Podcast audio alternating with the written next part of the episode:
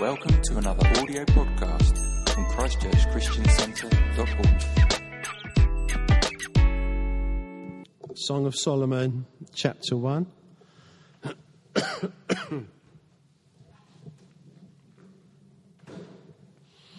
it says Solomon's Song of Songs. Let him kiss me with the kisses of his mouth, for your love is more delightful than wine.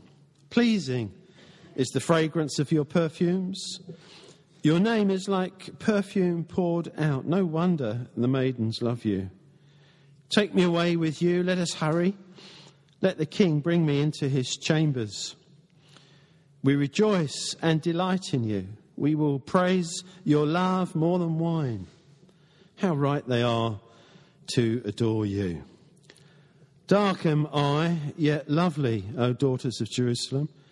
Dark like the tents of Kedar, like the tent curtains of Solomon. Do not stare at me because I'm dark, because I'm darkened by the sun. My mother's sons were angry with me and made me take care of the vineyards. My own vineyard I have neglected. Tell me, you whom I love, where you graze your flock and where you rest your sheep at midday. Why should I be like a veiled woman beside the flocks of your friends? If you do not know, most beautiful of women, follow the tracks of the sheep and graze your young goats by the tents of the shepherds. I liken you, my darling, to a mare harnessed to one of the chariots of Pharaoh. Your cheeks are beautiful with earrings, your neck with strings of jewels. We will make you earrings of gold studded with silver. While the king was at his table, my perfume spread its fragrance.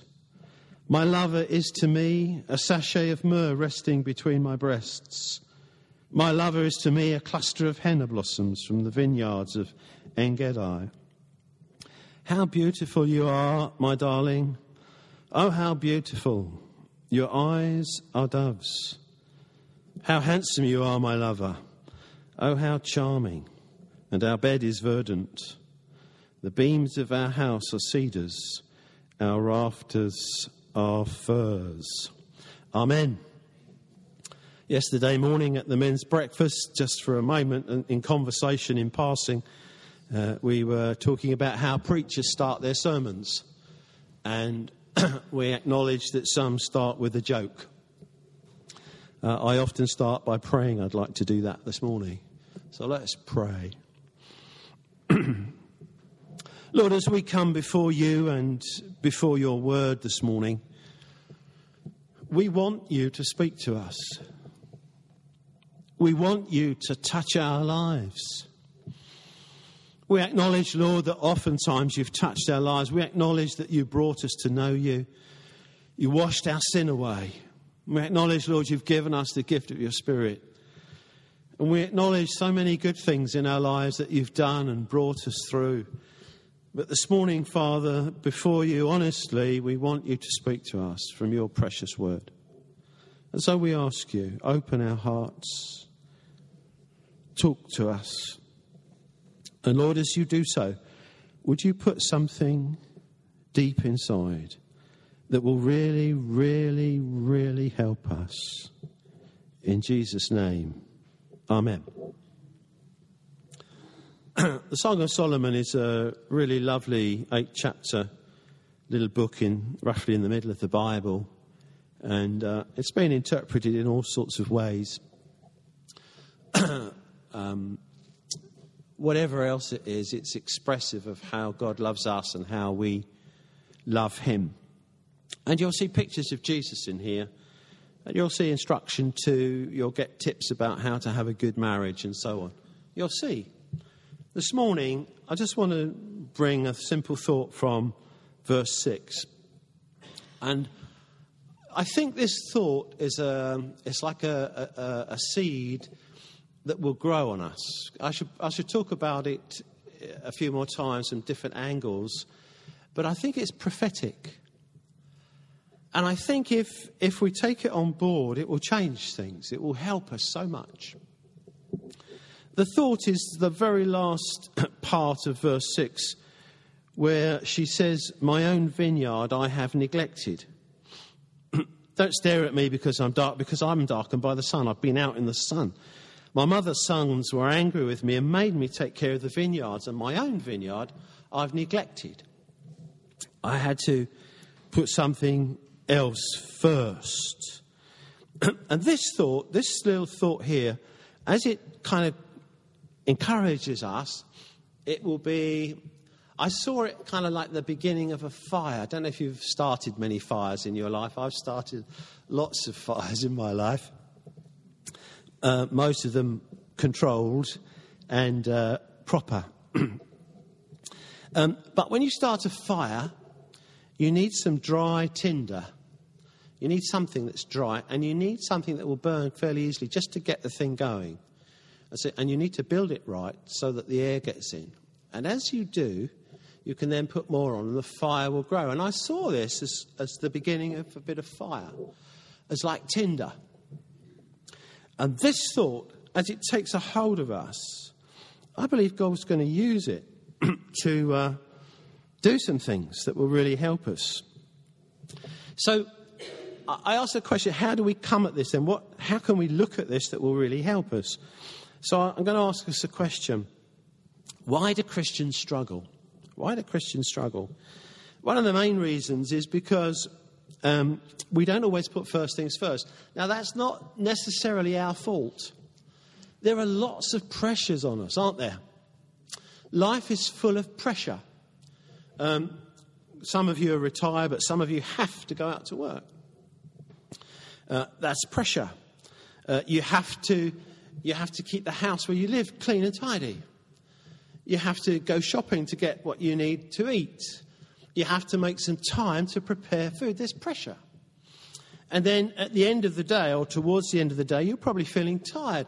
And that's a pressure. So you want to sit down and relax. And, and then there's, there are pressures that are, that, are, that are out there from things like um, uh, current topical activities. Um, I, that, that, word strictly is in my head again. Does anybody see what happened last night? No one's going to admit it? Yeah? Anyone? You didn't? Fantastic. I think it's a load of rubbish, but then. Do you, John? So we'll never waltz together then, John. but there are precious people say, Did you see what happened? And you think, Well, I didn't see what happened. Perhaps I should.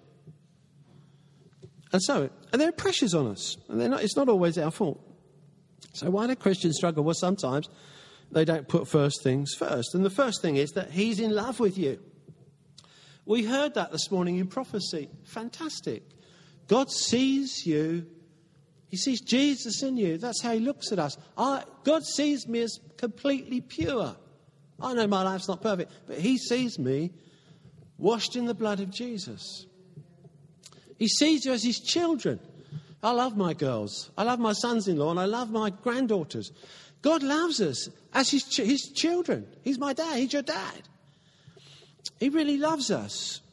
And we sometimes don't put first things first. In this book here, in uh, chapter 1, verse 7, the, the beloved is saying, Tell me where, where you graze your flock and where you rest your sheep at noon. Tell me. I want to get there. I want to meet up with you. In chapter 2, verse 3, the beloved says, Like an apple tree among the trees of the forest is my lover among the young men. I delight to sit in his shade, and his fruit is sweet to my taste. He's taken me to the banquet hall. His banner over me is love. He loves us.